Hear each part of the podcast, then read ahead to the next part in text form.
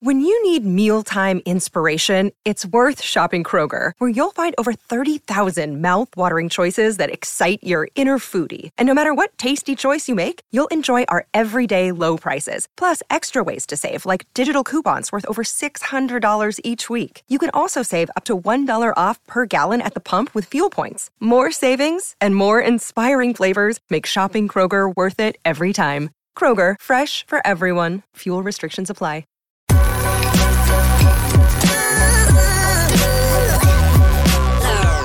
The following is a presentation of the Belly Up Sports Media Network.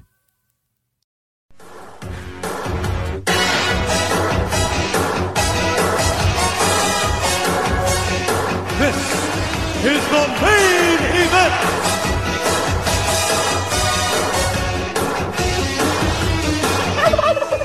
This is your main event, Mark's Podcast. I am your first host, lifelong wrestling fan, former radio guy, cat dad, and I realize that covering a show called World War III in the year 2023 may be a bit of a touchy subject. I am Troy, and in the other corner is your second host. He is the main event collector and figure hunting warrior. He is the WCW watcher of classic wrestling and the giant yeti. He's Greg. But if you've been listening all month, then you should know Greg is not here just yet. I am flying solo yet again. It is your fearless co host, Troy, and I'm trying to bring you all the goods uh, this November, and I'm bringing you some some good stuff. Well, some okay stuff from 1995. I am gonna touch on the news and notes myself. Uh, that's become custom this month. Uh, I'll bring you some more information. I, I don't know what's coming up next month. So at the end of the show, where I normally do the wrap up, and I'm like, next week you'll hear this, and the next week you'll hear that. I don't know yet. It'll be a surprise. How about that? It is a full surprise. I don't know what's going to happen.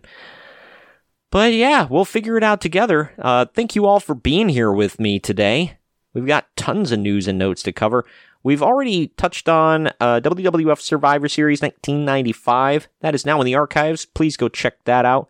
And then uh, a couple of weeks ago, I brought you ECW November to Remember 1995. And now wrapping up the tr- uh, the uh, the unholy trinity from of these shows from November 95.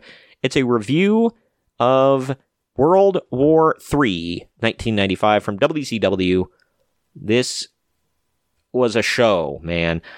And Greg will be here with me for the event review. So you've got audio of both of us reviewing the show. That's coming up uh, in that segment. But yeah, it's just me for the news and notes yet again. I'm sorry. It is what it is. Uh, scheduling conflicts and whatnot. So tough times we got here, but I hope you all enjoyed Thanksgiving and hope you all got some cool stuff for Black Friday. We're closing out November here, man. It's uh it's crazy. Closing closing out the month of November and I am here with you all to bring some bring some joy going into the Christmas season or uh if you're Jewish, happy Hanukkah. I think that's starting in about a week, I believe. Um, I I know it, it was last year. I think it like overlapped Christmas, uh, which I was like, oh wow, that doesn't usually happen. I don't think this year. Uh, it's uh Friday the eighth is the first night of Hanukkah. So yeah, we're about a week away. Crazy. So happy Hanukkah to all of our Jewish listeners, and thank you for being here. Uh, here is the point in the show where I will send you all, if you're not watching and listening on YouTube, go check out our YouTube channel. It's youtube.com forward slash at main event marks. We bring you a lot of quality on there. It's not just the podcast archives in video form, going all the way back to day one of the podcast. So literally everything is on there. But we've also got Jacob Grandi with Curtain Jerkin. He brings you current stuff Whereas Greg and I are evergreen, classic wrestling, uh, look back stuff. He brings you current stuff from around the world, not just WWE, uh, WWE and um, AEW, but NWA, uh, anything out of Mexico and Japan, the indies from around the world. He touches on everything, man. He keeps up with a lot of stuff. Good for him. Greg thought I was in- insulting him at one point when I was like, I don't know how someone keeps up with all that wrestling. I'm like, no, I like I'm impressed by it. I'm not criticizing him. Like it, it, it really is uh, great because he does have a life. He's he's not a lonely sob that sits around and and uh, will actually, you know, but he keeps up with it somehow, man. It's it's awesome. So go check out Curtain Jerkin from uh, uh, Jacob Grandi. Obviously, as the the name of the show suggests, he breaks down a lot of like opening matches and talks about the implications of those. But then he also covers just stuff uh, from current wrestling beyond that. So good stuff. We've also got the Marks on Media channel or uh, playlist, I should say, where we cover marks on games, marks on TV, marks on movies, and marks on anime on occasion. And it's some reviews of stuff, some previews of stuff, and news. So if there's big enough news about something, uh, it, we we cover it all. We've got fig hunting videos. So if you if you like uh, figure huntings and unboxings and stuff like that, we've got videos of that for you. It's a lot of Greg, some of me, but a lot of Greg on there. I'm going to try to get better about more of those types of videos this winter uh, and uh, up the the uh, the amount of those. So I hope you all enjoyed that. But you get a lot of quality. We have well over a thousand subscribers at this point. So if you're not one of them, please go check it out. It's youtube.com forward slash at main event marks. But today, ladies and gents, there are three rings there's like I think 60 guys or something like that. Uh, it's it's nuts. There's a lot of people, and this showcases how bloated the WCW roster was every single year that they did this. Yeah, it's the first time. Three effing rings, three commentary teams, 60 dudes. Yeah, it was a it was a mess. I'll say that. It was an effing mess. But we're going to review all of that from World War III, the very first time they ever did anything like this. It was a cool concept on paper, but then you watch it and it's just a cluster F. But we'll touch on all that. But before we dive into the news and notes here, I do want to thank the sponsors of the podcast. Uh, you, they've been with us for a while now. It is Mahler Bros Golf. Today's episode is sponsored by Mahler Bros Golf. We all want to look good on the golf course, but it often comes at the expense of feeling good. Mahler Bros Golf has polos that look good and feel good. With their lightweight and stretchy materials that hugs your body, you will feel cool while looking just as cool. Their polos are guaranteed to make you look better, but it's up to you to golf better. On a hot summer day on the golf course, there's no polo that you would rather wear than Mahler Bros Golf signature polos. Mahler Bros Golf has a large catalog of polos with designs for those who want a loud design and others for those that want a subtle and sleek looking design. They also have fun t-shirts, hats, tumblers, and so much more to make your golfing experience better. Use code BELLYUP at MahlerBros.com for 15% off. Listen to me. Listen, as a guy who has worn a lot of polos throughout his life, you need Mahler Bros Golf signature polos. Their polos are a comfortable, slim fit that will make you look and feel good when you're golfing with the guys.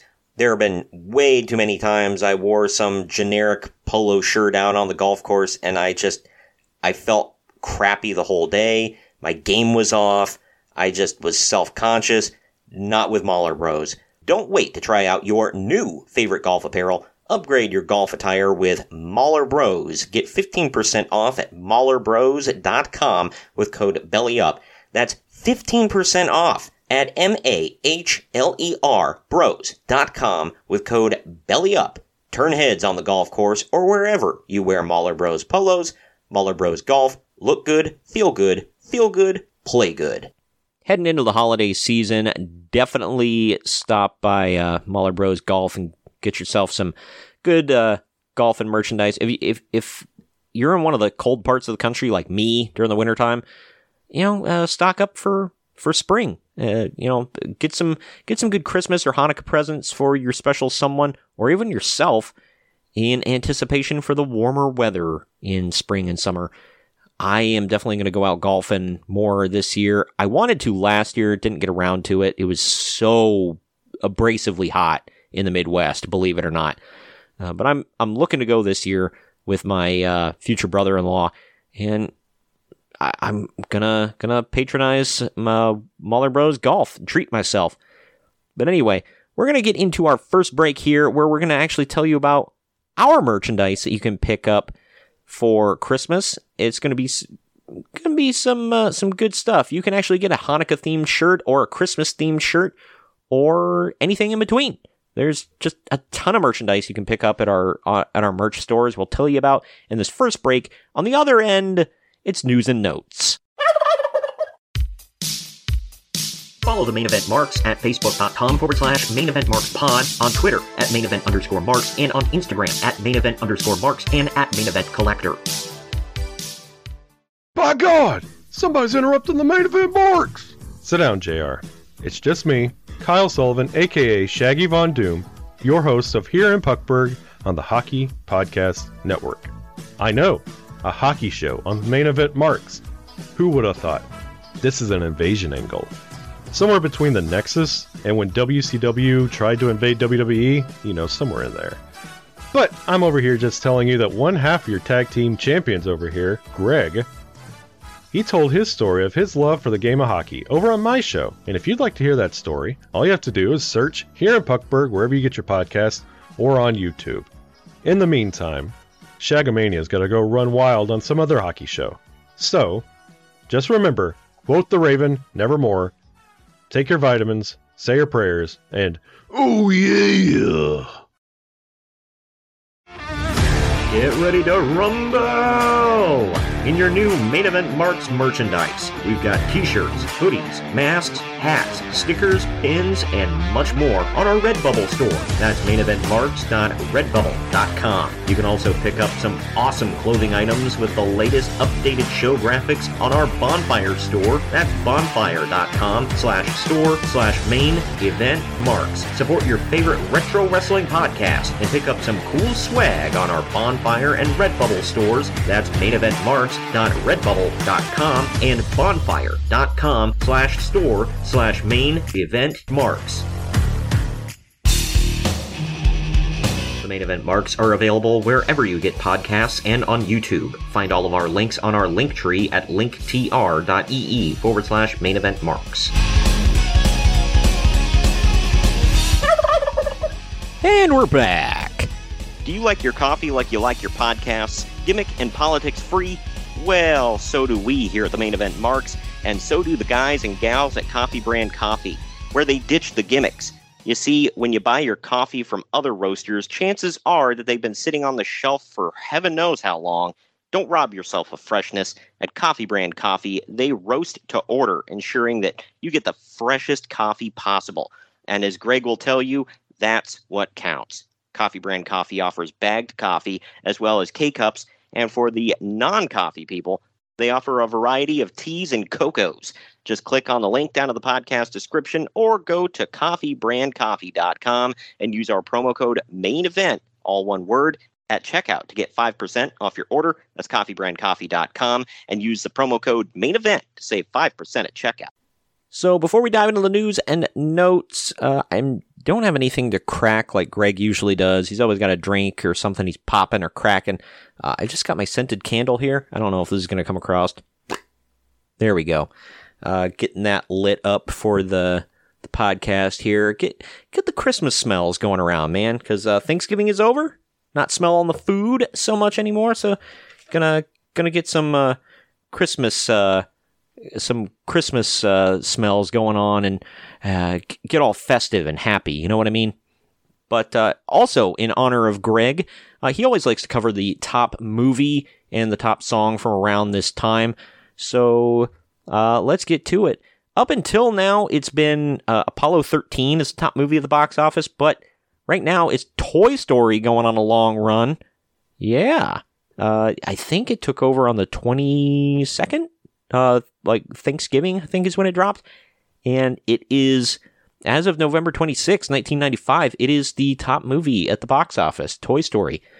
So, making me feel old, man. Uh, the number one song, and it's bounced around because uh, if any of you, if any of you listened to the show two weeks ago for uh, November to Remember, it was a Mariah Carey song, um, and then if any of you listened three weeks ago, it was, uh, I believe, it was a Survivor Series. Uh, we, it was a Whitney Houston song that was number one. Well, this week we're back to Mariah Carey, but this one is One Sweet Day. That one, I don't know. Uh, it was Fantasy was the other one by Mariah Carey. It was like Mariah Carey, Whitney Houston, back to Mariah Carey, and Boyz II Men actually. Uh, One Sweet Day. Don't know that song. Not a fan of Mariah Carey, so Sorry, roast me in the comments, but there you go. But that's your time capsule for you in honor of Greg. But let's get into all the news and notes. That is correct. Shut the fuck up, Dave. Everything that guy just says bullshit. Alrighty, thank you, Joe Pesci. Federal prosecutors are investigating possible witness tampering and obstruction of justice in last year's Vince McMahon steroid trial.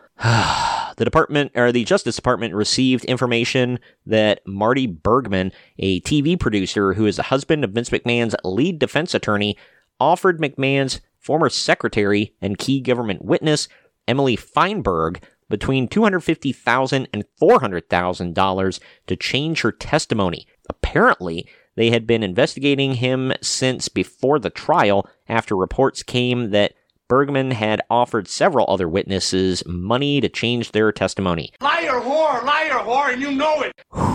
Uh, Bergman also used his job as a writer for a New York newspaper to write smear stories about the prosecutors that were later found to be false. This isn't the first time Bergman has been in trouble. In 1981, he was charged with bribery and tampering with public records. Allegedly. And a few years later, he worked with the Geraldo Rivera show to trash the prosecution of another case that his wife was the defense attorney on. The investigation is trying to determine if they if the money Bergman offered witnesses came from Vince McMahon or McMahon's lawyers. Uh, not good. Believe me, not good. Uh, I, I don't think McMahon suffered any repercussions for this whatsoever. I don't know what the hell happened with Bergman. If anybody else does, please let me know. I didn't really follow this story. Good grief. Any more twists and turns with this? Any belie- anybody that believes one side in this trial is the good guy, you're wrong. All right. Vince McMahon, did he have skeletons in the closet? Did he have some shady business? Yeah. Okay. But if you are like, well, screw him, the US government was right, you're wrong too, man. You get nothing. You lose. Good day, sir. The US government was wrong. Like the, and and they came at him with some trumped up charges. They tried to throw him in prison for like life. It's just it was nuts. And they lost. So at the end of the day, they uh, nobody found their uh, their case compelling and uh, believable. But the WWF did an angle with Shawn Michaels on Raw where he collapsed in the middle of the ring with Owen Hart, with EMTs attempting uh, attending to him as the show went off the air. Yeah, this was a famous one. Owen gave him an enziguri, and uh, then a little bit later he popped up and then collapsed, acting like he was like having another concussion issue or whatever because he just came off of like a concussion so. But anyway uh, many people in the arena believed it was legit. The angle was done to combat the hulk hogan versus sting match happening on nitro at the exact same moment.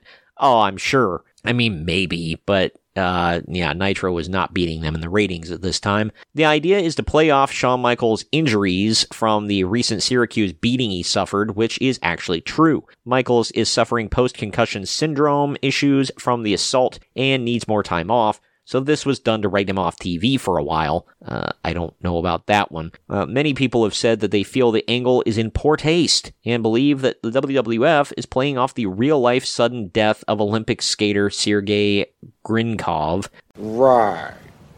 Who collapsed and died last week, but Uncle Dave doesn't think it was that bad. Whether it translates to ratings will be seen next week. Couple of things. Did it translate to ratings? No. Was it in poor taste? Maybe. I don't know. Like, dude, this kind of crap happens all the time in wrestling. It's an act, people. It's an act. They didn't act like he died. Good grief. Uh, oh, he played up an injury. Oh, that's never been done. Get over it, man. And who, many people believe it was, uh, you know, a play off the real life sudden death of Olympic skater Sergei Gal. Shut the f up, Dave. I'm sure that was a big deal at the time, and I'm not saying like, like, oh, who the hell is that guy? Like, I'm, I'm sure it was a big deal at the time. Whatever. But really, that's what you're thinking. You see Shawn Michaels go down like that, and like, ah, that's just like that Olympic skater. Like, g- give me a break. Like, F off. Sorry, I got a little heated there. anyway, reportedly, The Kliq, Shawn Michaels, Diesel, Razor Ramon, Hunter Hearst Helmsley, and 123 Kid met with Vince McMahon while out on the road for some house shows, and the purpose of the meeting was for Vince and the Kliq to evaluate everyone on the roster one by one and discuss whether they should be moved up or down the card or what should be done with them. Word is that some of the guys that the clique liked were still doing jobs, while someone they thought was useless, Bob Backlund for instance, was getting a renewed push, so it's not looking like they had a whole lot of influence on Vince's decision making. Imagine that. Anyway, you can just imagine how happy everyone else in the locker room is about this. Yeah, I mean, Shawn, Diesel, and to an extent Razor were top guys. 123 Kid was one of the best wrestlers on the entire roster. Hunter Hearst Helmsley was there by default. I mean, he was good, but he was a young guy. Uh, wasn't, you know, they were moving him up the roster, but he, you know, he wasn't a top guy at this time. Okay. He was just kind of there. He was there because he was a member of the clique. But according to Nash, there wasn't, and you can't take everything Nash says as gospel. I get it. But according to Kevin Nash, this was mostly just a talk. Vince was like, "Well, you got, you know, I can trust you guys. You guys work with all these people. What do you think of this one? What do you think of that one?" And like, and even Uncle Dave downplays it. I mean, he at the end he throws in the ah, you know, you can imagine the rest of the locker room is pretty pissed off about this. Okay, yeah, sure, whatever. But even he says like they don't like Bob Backlund, but he's getting a push. They they like other people. They're not getting a push. So there you go. Either way, Kama and Bam Bam Bigelow officially gave notice and are planning to leave. Yeah, it doesn't. Well, Bigelow maybe, Kama, no. Uh, meanwhile, Bob Holly uh, hasn't given notice, but he's apparently sitting home and refusing to come to work. Oh, good call, Bob. I'm sure your stock is through the roof. Uh, Jean Pierre Lafitte is out after having hernia surgery, but no one's sure if he's coming back either. He's not. Uh, all of the above have been unhappy recently with both of the amount of shows that they're working and with the Kliq influence. Yeah, none of them were uh, friendly with the Kliq. I mean, Bam Bam wasn't friendly with them, but even Nash said he was like, well, uh, me and Scott were like, well, he can go. You know, it's Scott Hall, that is. Pronouns, pal. God dang it. But he said, me and Scott Hall say, well, you know, he can go. Even Shawn Michaels. It's like, we don't like him, but he can go. He's good in the ring. He's, you know, he's, he's fine. You know, you, you know, uh, put them out there. Why not? But anyway, uh, I actually reversed things this week. I, I touched on WWF first. Now I'm going to go into WCW before I touch on ECW. But here we go. The first ever Hulk Hogan versus Sting dream match took place on Nitro. Dream match. I I mean, I guess for the time, sure.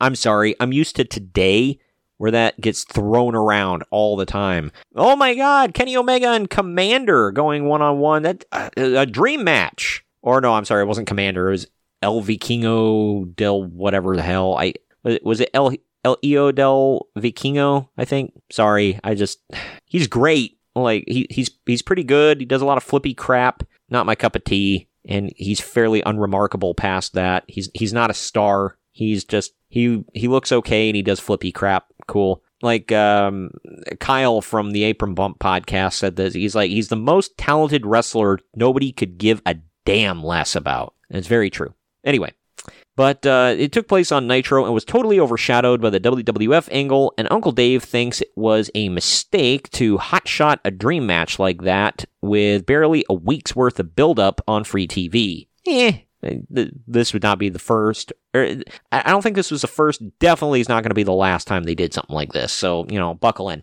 Anyway, the show did an average rating and lost to Raw in the ratings this week. Yeah. Go figure. There's still no word on when or if Randy Savage is going to have uh, surgery for his tricep injury. Uh, well, spoilers, he won't. He's just gonna tape it up, rub some dirt in it, and get back in there. Oh, huh? oh yeah. Uh, Eddie Guerrero and Chris Benoit had a 4.5 star match on WCW Saturday night. Uh, I'm sure they were happy to hear that. Uh, if you watch it on mute, if you listen to the commentary, it subtracts a star because it's so bad that Uncle Dave says Dusty Rhodes basically buried them when Tony Schiavone tried to say Benoit and Guerrero are revolutionizing wrestling. Speaking of bad commentary, Sonny Ono is the craps and is ruining the build for all the New Japan Pro Wrestling guys. Good God, Dave. I will give him this. Uh, as far if if we're gonna rate Uncle Dave's uh, commentary here, uh, given in a star, I will give him a star for the Dusty Rhodes stuff. Okay, sure. Uh, but uh, everything else, I, I don't know anything. I, I never really paid attention to Sonny Ono's commentary. It, I don't know. I think I've only seen one or two uh, like shows where he did commentaries, and I don't remember it. So it must not have been that offensive. Uh, the the other stuff. Oh, oh uh, Guerrero and Benoit had a four and a half star match. Uh, um, if, if you watch it on mute, but if you watch it with, with the commentary on, that subtracts a star. Shut the fuck up, Dave. Why would the commentary subtract a star? They don't control that has nothing to do with them. Why? Why is that? I guess that that's part of it, or it can be part of it, and it takes away from your enjoyment. Good. That's just really stupid. I, I stand by. Shut the f up, Dave. But let's uh let's head on over to the land of extreme. This week in ECW. Oh yeah, that's the stuff. If I may have another volley, sir. Sabu made a surprise return to ECW at November to Remember as Paul Heyman told the fans that he had a surprise for them and then turned out the lights. When they came back on, Sabu was in the ring and he and Heyman hugged while the crowd chanted thank you. For now, the agreement was only for one show, but both sides are still negotiating and it's expected that Sabu will be sticking around.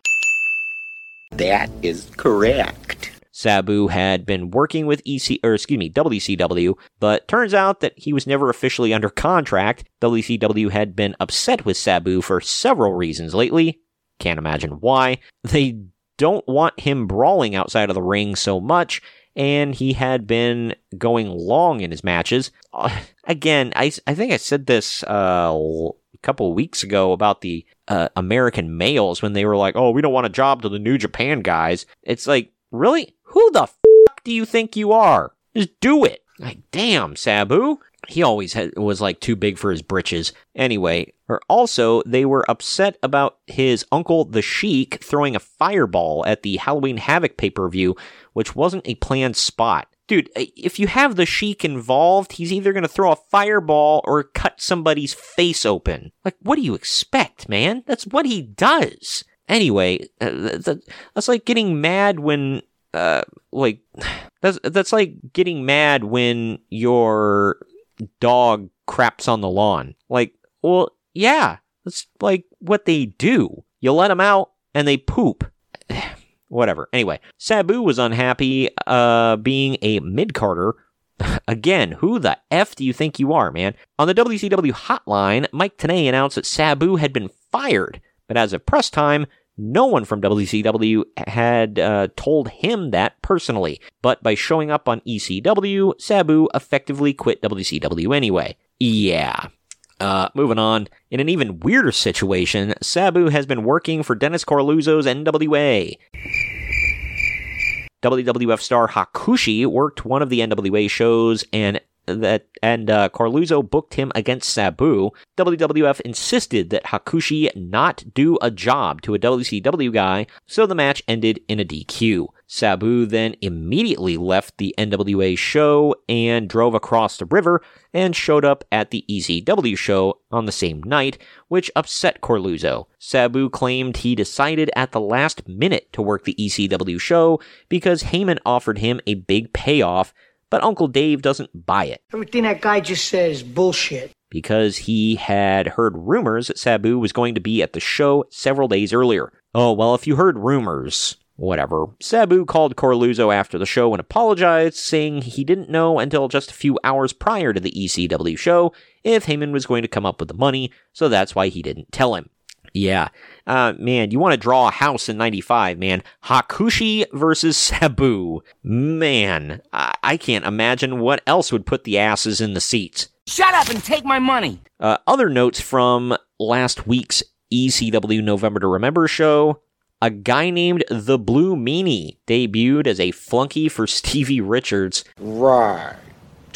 Yeah, uh, first appearance of Blue Meanie. Also, Steve Austin wrestled his first match, surprisingly putting over ECW champion Mikey Whipwreck clean. Austin looked rusty, but was still good. Sabu worked his ass off in his first match back, flipping and crashing through everything. Is that working your ass off? You're literally jumping through stuff. Whatever. Uh, Cactus Jack wore two different shirts. One of them was a WCW Dungeon of Doom shirt. The other was a shirt with a picture of Eric Bischoff that said, Forgive me, Uncle Eric, on the back. That's, I, I loved it. Uh, Terry Funk teased retirement at the end of the show and basically passed the torch of the King of Hardcore over to Tommy Dreamer. Also, Shane Douglas was backstage. Cool. Uh, last story from WC or ECW here. Woman has denied reports that she's leaving ECW. Meanwhile, Konnan worked his last ECW show and is reportedly headed to WCW that is correct. Konnan is still going to help Paul Heyman book AAA stars, though. Yeah, I mean that's not gonna that's not gonna happen. He's gonna go to WCW and help them bring in AAA stars. So either way, yeah. If you want me and Greg's analysis together on a lot of this, I've sent you guys here um, on the previous two shows. Go check out in the archives. Last December we did two bonus shows uh, it was ECW in 1995. We cover all the news exclusively from ECW in 1995. Uh, it was so long, we broke it into two episodes. So go check that out. Uh, ECW in 1995, parts one and two, December two, uh, 2022 bonus shows. But uh, to wrap things up here, I got two more stories. First, let's go to Japan.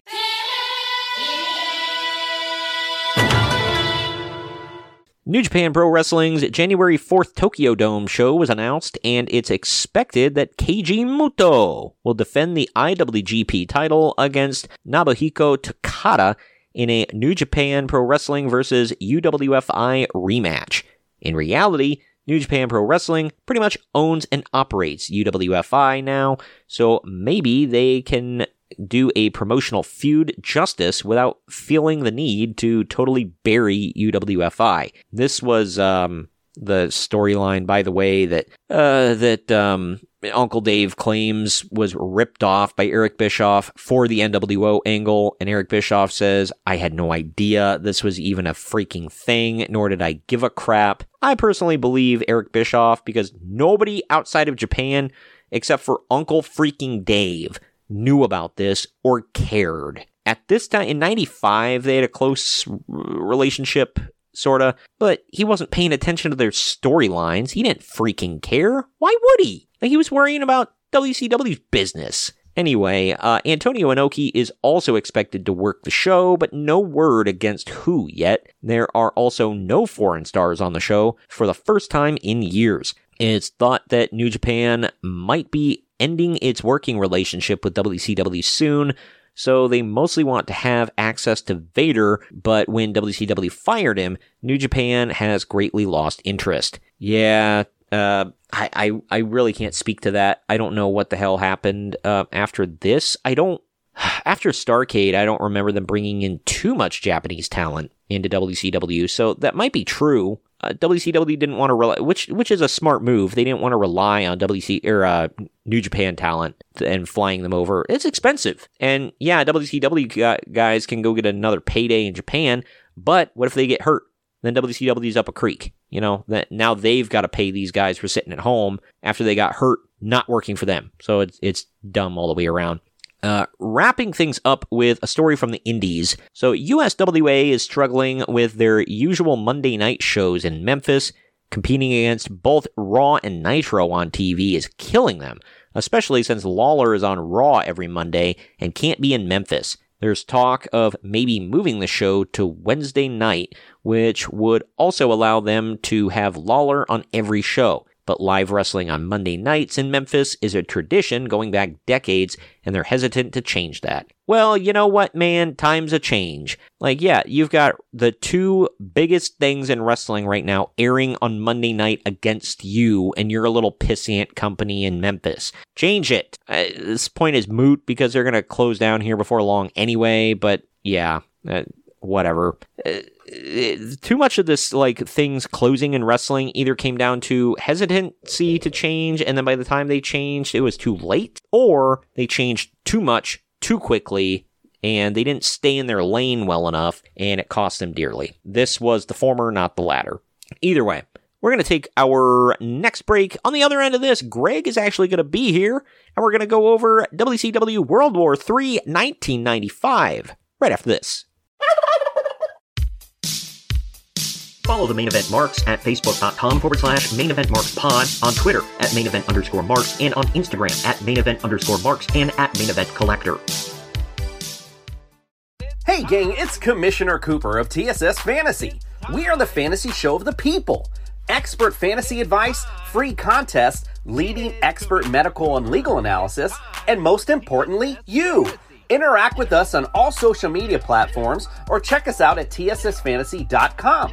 You can hear us on Spotify, Apple and Google Podcasts, iHeartRadio, and many more.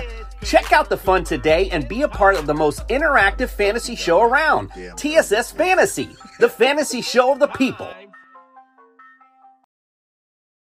Hello, everyone. My name is Ryan McCarthy, and I'm the host of the No Credentials Required podcast.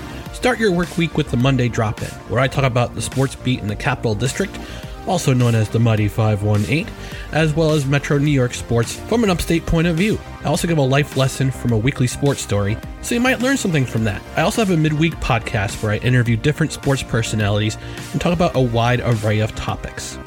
Take a listen and subscribe on your preferred podcast app, including Apple Podcasts, Spotify, Spreaker, Google Podcasts, Amazon Music, and iHeartRadio. Also, check out our social media channels on Twitter and Instagram, BellyUpNCR, and Facebook.com forward slash BellyUpSportsNCR. We're a part of the Belly Up Sports Podcast Network in association with Godzilla Media. No credentials required, where you don't need a press pass to talk sports.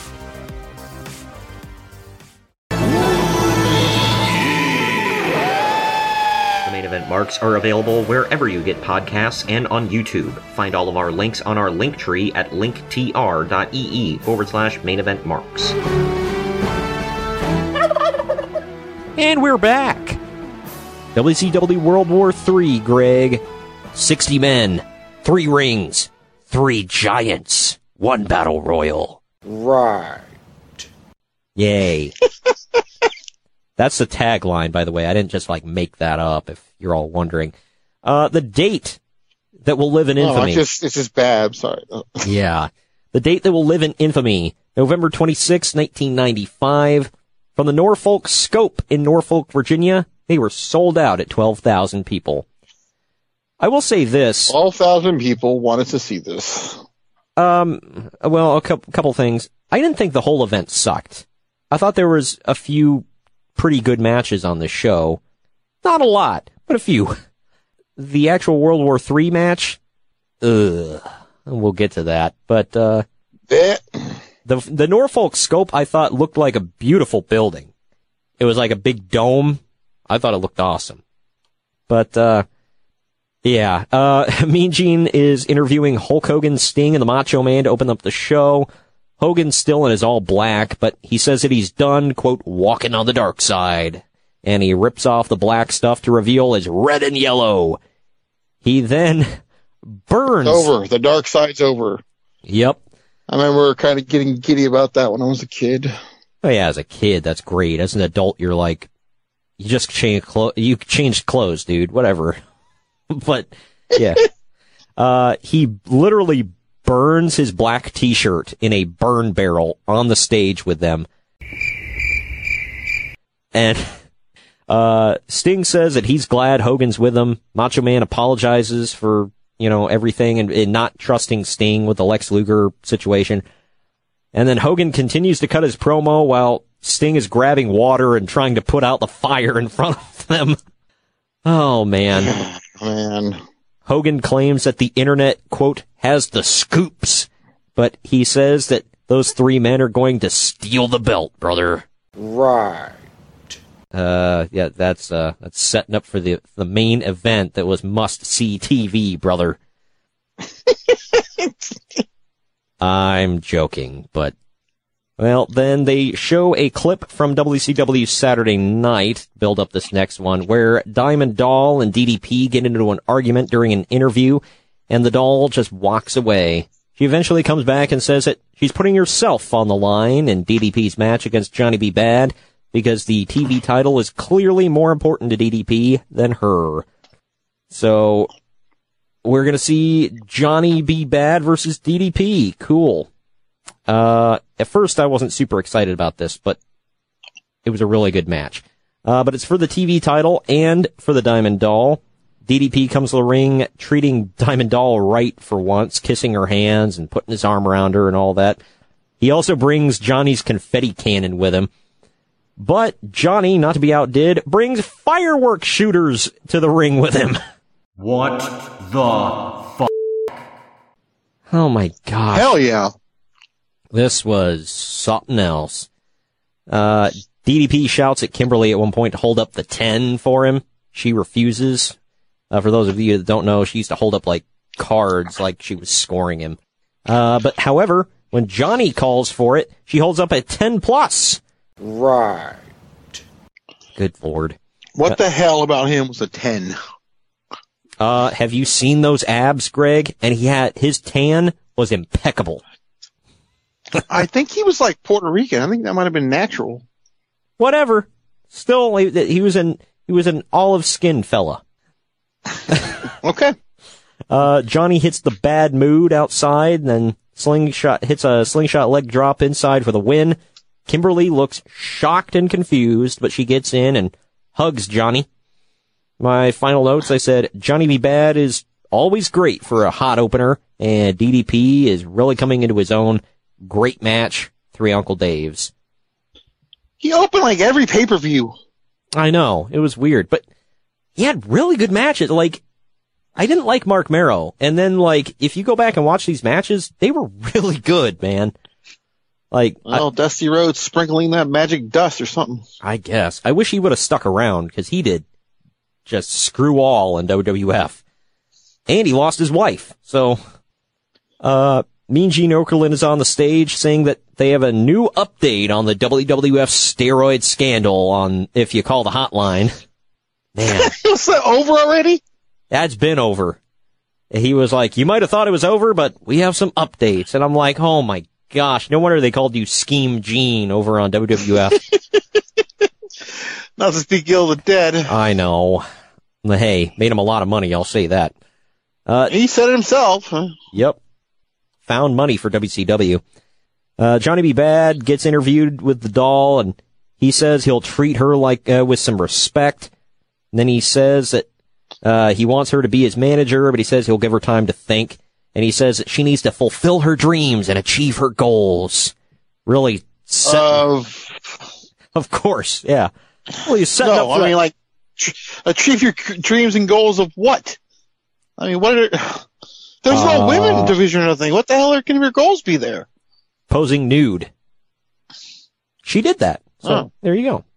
So she got okay. So she did. Good for her. Yeah. yeah whatever. Uh, I am gonna see some proof, by the way, but throw it in your Google machine.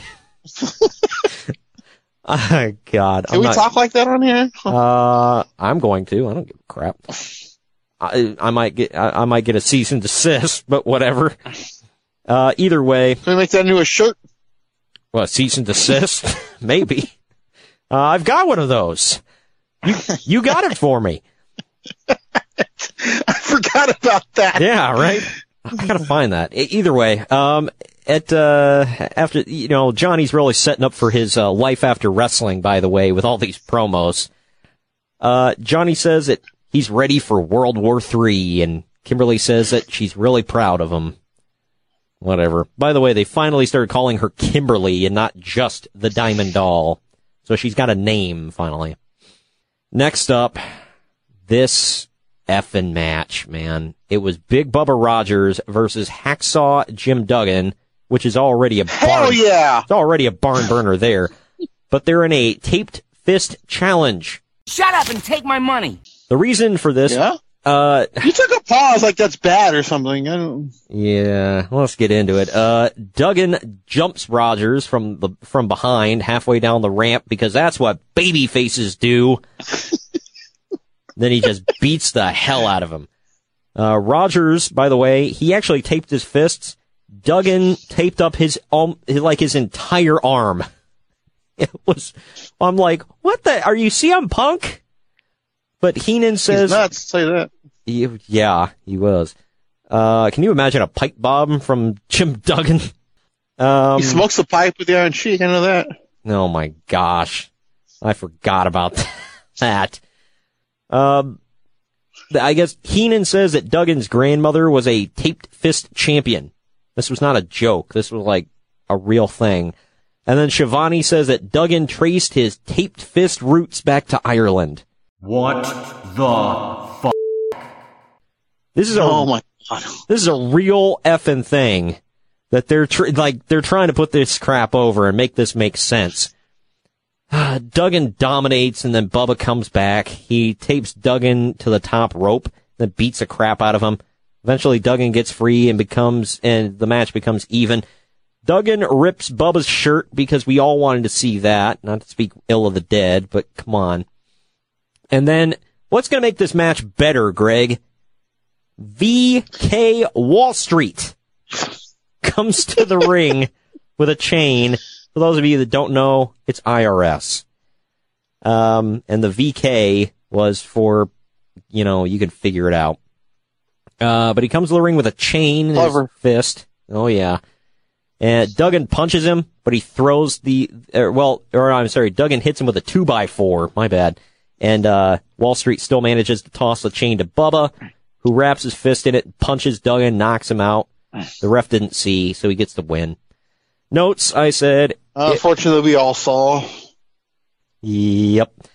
I did say uh, it was kind of brutal in multiple ways, uh, but it wasn't very good. Two Uncle Daves, and I might have been being generous. Might have. Yeah. Uh, Ric Flair's being interviewed by Mean Gene. Ric is cheered like a god, by the way. But a handful of little stingers are actually booing him. Uh, Ric shouts through the entire promo saying that he's going to beat Sting. Flair says that it was his master plan to get all of his rivals in the ring together and watch him win the WCW World Heavyweight title in the World War III match. Okay, Ric. It was nobody's master plan to watch this, but whatever. Next, you know all those Asian women that we just saw at Survivor Series? This was much Yeah. better. Much, much better. Uh, we got Cutie Suzuki, real name, and Mayumi Ozaki taking on Bull Nakano and Akira Hokuto with Sonny Ono in their corner. So you know who the heels are. Uh, the bad thing about this. whatever. Sonny Ono is a heel because he came out of a Japanese box. Uh, but anyway, he, uh, it was a little messed up where the, the, the Chiron below that said their name, um, there was like a, a cartoon plane that flew over, dropped a bomb, and then their name would come up. These are Japanese women. Just let Uh. that, just let that sink in. Somebody didn't think. Ah, nothing wrong with a little it's just it's a little history thing, a little history buff. that's all. Sure. Yeah, that's it. Uh, that's what I'm going with. I'm sticking with it. Sure. Uh, Bull is wearing a blue Ric Flair robe, like it looks like she's cosplaying as Ric Flair. Hokuto is wearing some big pink robe with like a Japanese mask on it. It's all feathery. Uh, the bigger heels get uh, got a lot of the heat right away, and uh, against the smaller baby faces, the baby face women get a single a single leg crabs on both the heels at the same time. The crowd actually pops for this. This uh, eventually, Mike Tenay, by the way, keeps spouting off facts that mean absolutely nothing to anybody. Nobody gives a damn, but he's just feeding us this crap like we care. I know I, I'm picking on Mike Tenay, but seriously, who gave a damn? Shut the f up, Dave. Uh, the baby, the baby. It's, uh, it's killer spelled backwards. Just Oh my god. Uh, the baby faces have miscommunication and nail each other. Um, not that way. Get your mind out of the gutter. Uh, Nakano. I didn't say anything. I know you didn't, but I'm talking to our listeners because I know what they're thinking. Nakano hits one of them with a power bomb, and the other and uh, the other takes her down. Baby faces hit about six double stomps between the two of them on Nakano off the top rope, like one right after the other. It was stupid, and then Bull still kicks out. Uh, back and forth action for a while. The heels hit a doomsday device on Ozaki. Nakano finally pins her with a top rope leg drop. My notes, I said, besides a lack of selling, this was a really good match, very exciting. Three and three fourth Uncle, three and three fourths Uncle Dave's. I really enjoyed Oh. this one. I yeah, I forgot what that match would look like. I haven't seen it in forever. I will say, It's like the one I forgot. yeah, I will say, if you guys have to, especially after watching that god awful women's match on Survivor Series, watch this. Like two totally different styles of women's wrestling from Jap- from Japan, and not to get like sexist about it, but these women are a lot better on the eyes than the ones they had in WWF. And I'm not touching that. No, I would. You know what? Never mind. I'm moving on. Uh, Mean Gene is pimping the hotline again before call uh, before calling uh, Jimmy Hart and Lex Luger in for an interview. The crowd erupts with boos, like they hate Luger and they hate Jimmy Hart. Luger claims that he's the flagship of WCW and he's going to be the world champion tonight. Next, uh, we got more Japanese wrestlers. We got Kensuke Sasaki defending the U.S. title. Uh, oh, he's got Sonny Ono with him again, by the way. Uh, he's defending the U.S. title against Chris Benoit, who is a brand new Four Horseman.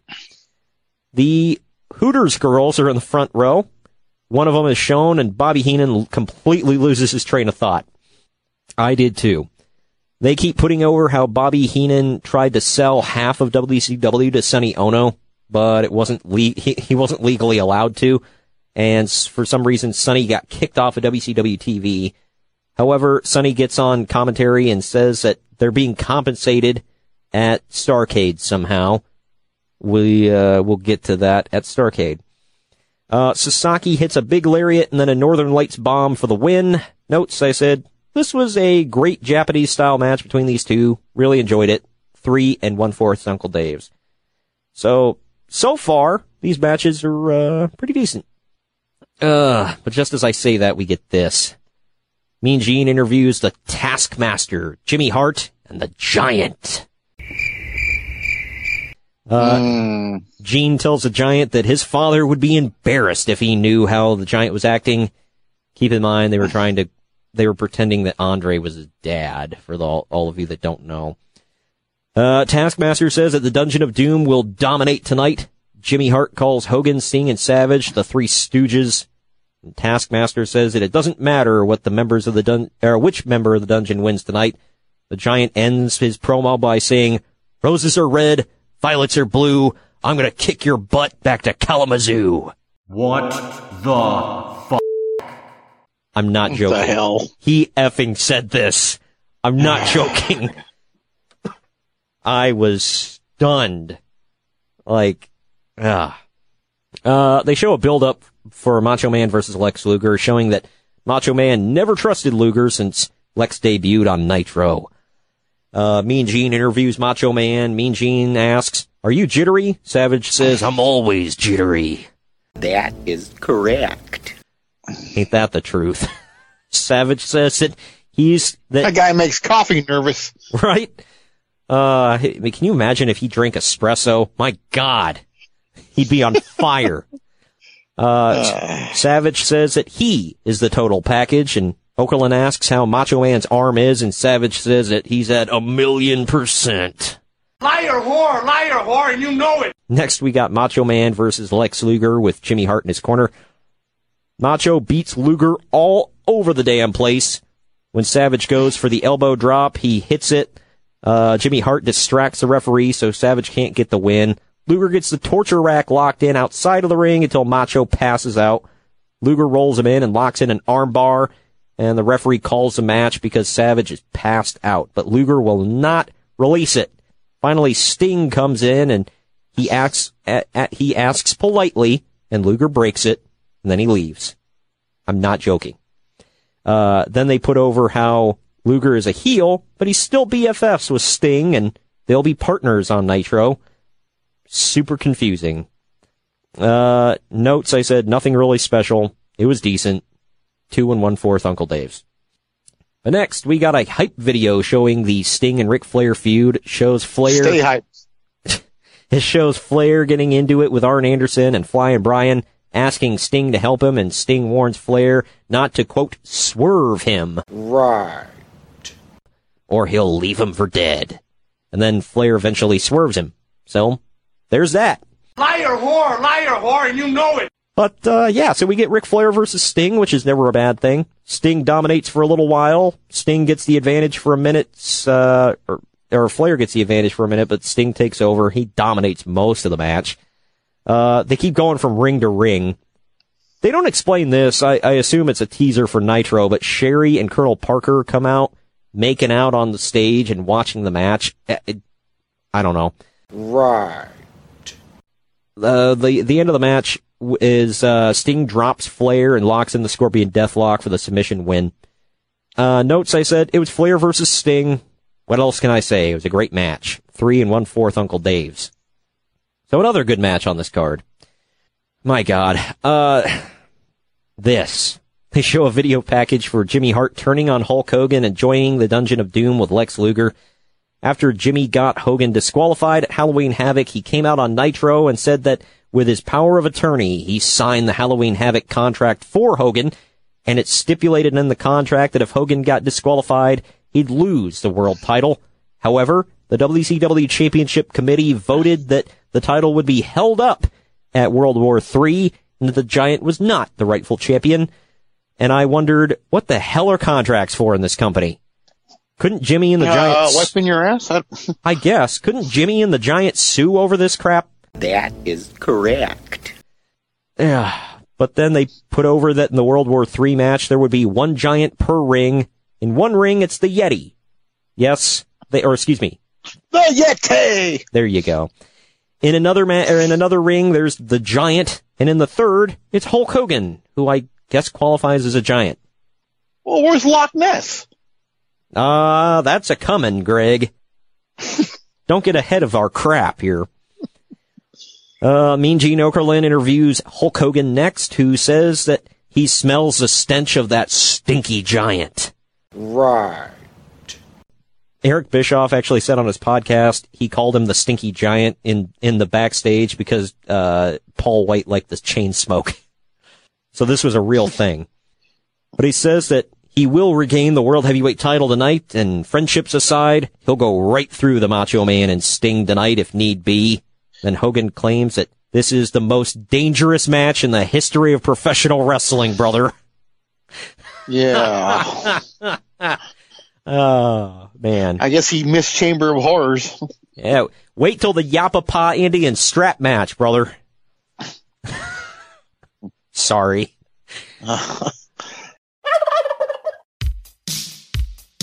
Follow the main event marks at facebook.com forward slash main event marks pod, on Twitter at main event underscore marks, and on Instagram at main event underscore marks and at main event collector. Good morning, good afternoon, good evening, and good night. My name is Thomas, and what's your name? Oh, I'm Alan. Oh, yeah, yeah, Oh, yeah. yeah. We're brothers. That's right. Yeah. Yeah, I the that. mother, same mother and father. Your room was Oh, we shared the room. shared a room. We Right. shared the room. Thought I knew your face. Yeah, we go way back, mate. Yeah. We should do a podcast then. Uh, we have. We do. We do a podcast. We do a podcast. What's it called? The Brokast. Brokast. Yeah, that was planned. Yeah. Yeah. yeah well. What do we do? Well, we cover all different things in the world of pop culture. We're talking about comic books, we're talking professional wrestling, and we're talking about movies. Go back and watch classic retro wrestling events, the likes of WWE, WCW, and if you do like that, you can check us out on Apple iTunes, also on Podbean, Anchor, and on Podknife. Also, check us out on Twitter at the Brokast. That's B R O K A S T. Nearly stuffed up the ending. hey, it's all right. Good on you. Yeah. Instagram also at the Brokast Podcast. Remember, we don't spell it with a C. We spell it with a K. Sorry, mate. Take it easy.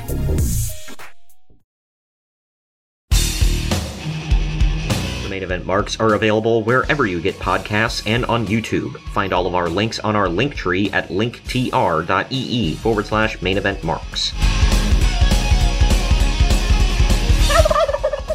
And we're back. Next, we have the three ring 60 man World War III Battle Royal for the WCW title. Because there are three rings and 60 men, there are three broadcast teams. What the fuck? Ring one is Tony Schiavone and Bobby Heenan. Ring two is Eric Bischoff and Dusty Rhodes. And ring three is some guy named Chris Cruz and Larry Zbyszko. As confusing as that sounds, they actually did it pretty well. They did it about as well as you could do it for that. So, you know, commentary wasn't awful. Uh, for some reason, the Yeti now looks like a giant ninja. Right. Yep. What the hell? So, first he was- Because apparently the guy couldn't wrestle with the the wraps on or something like that. So So you make him a ninja? How is that? I realize that a mummy isn't a yeti, but how is a ninja a yeti? Like, what the hell, man? Oh, whatever. no question it. Uh, a metric crap ton of pyro shoots off before this match starts, by the way. Like, the pyro blows all over the place, and then the bell rings and they start the match. Uh, it was kind of cool. But then that damn bell had to ring. Uh, the Yeti is the first giant to be eliminated, so he was useless. The entire match is on a three screen split screen, and I can't keep track of anything. Ring two is the first to be cleared, so the giant goes into ring one with Hulk Hogan. Ring three is the next to be cleared, so everyone goes into ring one to make it a 20 man battle royal in one ring. While Sting and Luger are trying to eliminate the giant, Hogan dumps them uh, both out, and then he slides outside under the bottom rope. However, the ref didn't see it, and he thinks he got eliminated, so he declares Randy Savage the new world champion. Hogan argues with Randy Anderson, the referee, and with Randy Savage for quite a while as Mean Gene Okerlund gets in the ring. Notes I said, chaos, weird ending, too much going on, one and a half Uncle Dave's. And I might be super generous there. Wrapping I really up. thought the Yeti was going to win, win it when I first saw it. He should have. I mean, just look at him. That's a man right there. Or, well, that's a Yeti, but whatever. Real quick, he would go on to to wear like jean shorts and wrap his uh, his his shirt around his waist like he's in high school and riding a skateboard. Do you remember that? Yep. You talk about when he was just Ron Reis in the flock. Yeah. Yep. Oh, yeah. Who doesn't remember that? Carrying Billy Kidman on his shoulders. Yep. Ah, but the Macho Man is finally declared the winner and new world champion. Hogan is still arguing his cause. Kind of looks like a dick. Uh, Hogan is going insane. The decision is actually booed, by the way. Savage says he didn't see anything, but he says, I live by what it is is what it is. Can you handle that? And Hogan still argues and he pulls the So fans. clearly Hogan can't handle that. I guess. Uh, Savage says that he doesn't want a dark cloud over his title reign and says that he wants to see the film. Hogan says on Nitro he'll show him the film.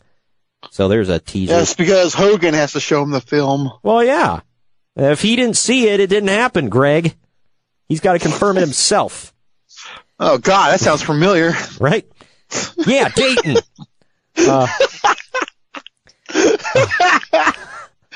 but Hogan then congratulates Macho and says that he still needs to see the film and he deserves a shot at his belt. The end of the show, uh, they both shout, "Oh yeah!" and celebrate together. Follow the main event marks at facebook.com forward slash main event marks pod, on Twitter at main event underscore marks, and on Instagram at main event underscore marks and at main event collector. What's up, everybody? I am the hardest part of the ring, the host of the Apron Bump podcast. Ugh. Another wrestling podcast. How many times can I listen to fans tell me who needs a push, who doesn't need a push, who brings Vince's coffee these days? Enough! The Apron Bump is about the journey. It's about nostalgia. It's about discovering new forms of wrestling to really tickle your pickle as a wrestling fan. The podcast brings you reviews of wrestling events all over the world, whether it's WWF, WWE, WCW, ECW. We even cover the golden eras of Ring of Honor, Progress, TNA and more promotions in the future as well. New episodes every Wednesday. Bump Day, huh? Yeah? Go to apronbump.com or go to your favorite podcast platform or YouTube and subscribe today for the most diverse, fan friendly wrestling podcast in the world. I'm Hard.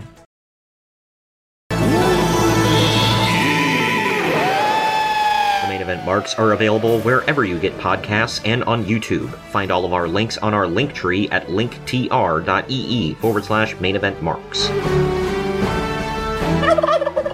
And we're back for the final time today. Final ratings time. Internet Movie Database gives us 6.1 out of 10. CageMatch.net gives it 5.75 out of 10. Ah, yeah, I, I'll probably give this uh 6.5 D D minus. I, I'll, I'll I'll give it a D. It barely passes. Yikes, man. None of these shows this month were good. If I had to pick one out of the three, it would definitely be Survivor Series. It wasn't like making me want to barf bad, but it just wasn't good. Uh, November Remember sucked a high hard one. This was Uh, not good. Believe me, not good. but the opening match was really good. And hey, Johnny B. Badd. Johnny B. Badd was always solid for an opening match through 1995, part of 94, part of 96. You know, he was uh he he was something, man. And then DDP was great even back here. He was all gimmicked up and stupid, and I ain't give a damn about him, but he was still good in the ring. Uh, going over Uncle Dave's opinions here to wrap things up. Opening match, Johnny B. Badd defends the WCW World Television title against uh, Diamond Dallas Page in 12 minutes 35 seconds. Uncle Dave gave that three and a half stars. Big Bubba Rogers defeating Jim Duggan in a taped fist match in 10 minutes and 8 seconds. Ugh, half a star from Uncle Dave. Sounds about right. Akira Hokuto and Bull Nakano defeating Cutie Suzuki and uh, Mayumi Ozaki in 9 minutes 16 seconds. He gave 4 stars. That was a really damn good match. It surprised me how good it was. Kensuke Sasaki defends the United States title against Chris Benoit in 10 minutes. Uh, Uncle Dave gives it three and a quarter stars. That one was really good too. Sasaki's about to drop that belt next month to Sting, the man who we beat it for to begin with. Uh, we got Lex Luger defeating Randy Savage in five and a half minutes. That was he gave it a star and a quarter. Yeah, not great. Uh, Sting defeats Ric Flair uh, in 14 and a half minutes. Always good for at least three stars. He gave it three and a quarter, uh, three and three quarters uh, stars. And then finally, the World War III Battle Royal went for 29 minutes 40 seconds. He gave it a star. Hard to agree, hard to disagree with that. It was it wasn't great. Uh, it was it was a mess, man, just an effing mess. But either way. Uh, covering some of his more specific opinions of the show. WCW's World War III is in the books, and the show began with one of the strangest promos in wrestling history. Hogan, Savage, and Sting came out with a burning trash can. Hogan held up a copy of the Observer newsletter and began to go off on a tangent about rag sheets, referring to newsletters like this one, and said the reports about Randy Savage being injured uh, was just a work and that they even worked the locker room. Dave calls bullshit. Liar, whore, liar, whore, and you know it. And insists that Savage really is injured and notes that his injured arm is noticeably smaller than the other one. Uh, and Hogan ranted about other things that he claims the newsletter uh, have gotten wrong. Hogan then threw the Observer into the burning trash can and said, Observe this. he called the newsletter a dinosaur and said the internet is where the real story is at. Okay. Uh, Uncle Dave's response, quote, I suspect as his popularity and drawing power continues to drop, he'll get even more bitter. Since it appeared to be directed at me, I took it as a tremendous compliment. End quote. Yeah, uh, Hulk Hogan's popularity was waning a little bit in uh, at the end of '95. The red and yellow shtick just wasn't getting over. That turn to the dark side thing just wasn't that that went over like a fart in church. Yeah, it wasn't good stuff. But either way, uh, as for the show itself, Uncle Dave says that it was one of the best of the year in ring. But as usual, the announcing was atrocious was it really one of the best of the year in ring? I mean, some of it was, but uh, very few. Randy Savage won the WCW title by winning the 60 man battle royal, and Hogan was never eliminated. And when he was complaining afterwards, the fans were booing him so loud that they turned down the crowd audio. Yeah, that happened. So that is it for World War III 1995. I hope you all enjoyed it. I did not. I enjoyed laughing at it, I'll say. I enjoyed some of the matches. I can't say it was all crap. Uh, going over everything, I, I stick with my D. Going towards D plus. I'll, I'll give it a D plus. How about that? D plus. It passed. So either way, the, the, that World War III Battle Royal was just a stanker.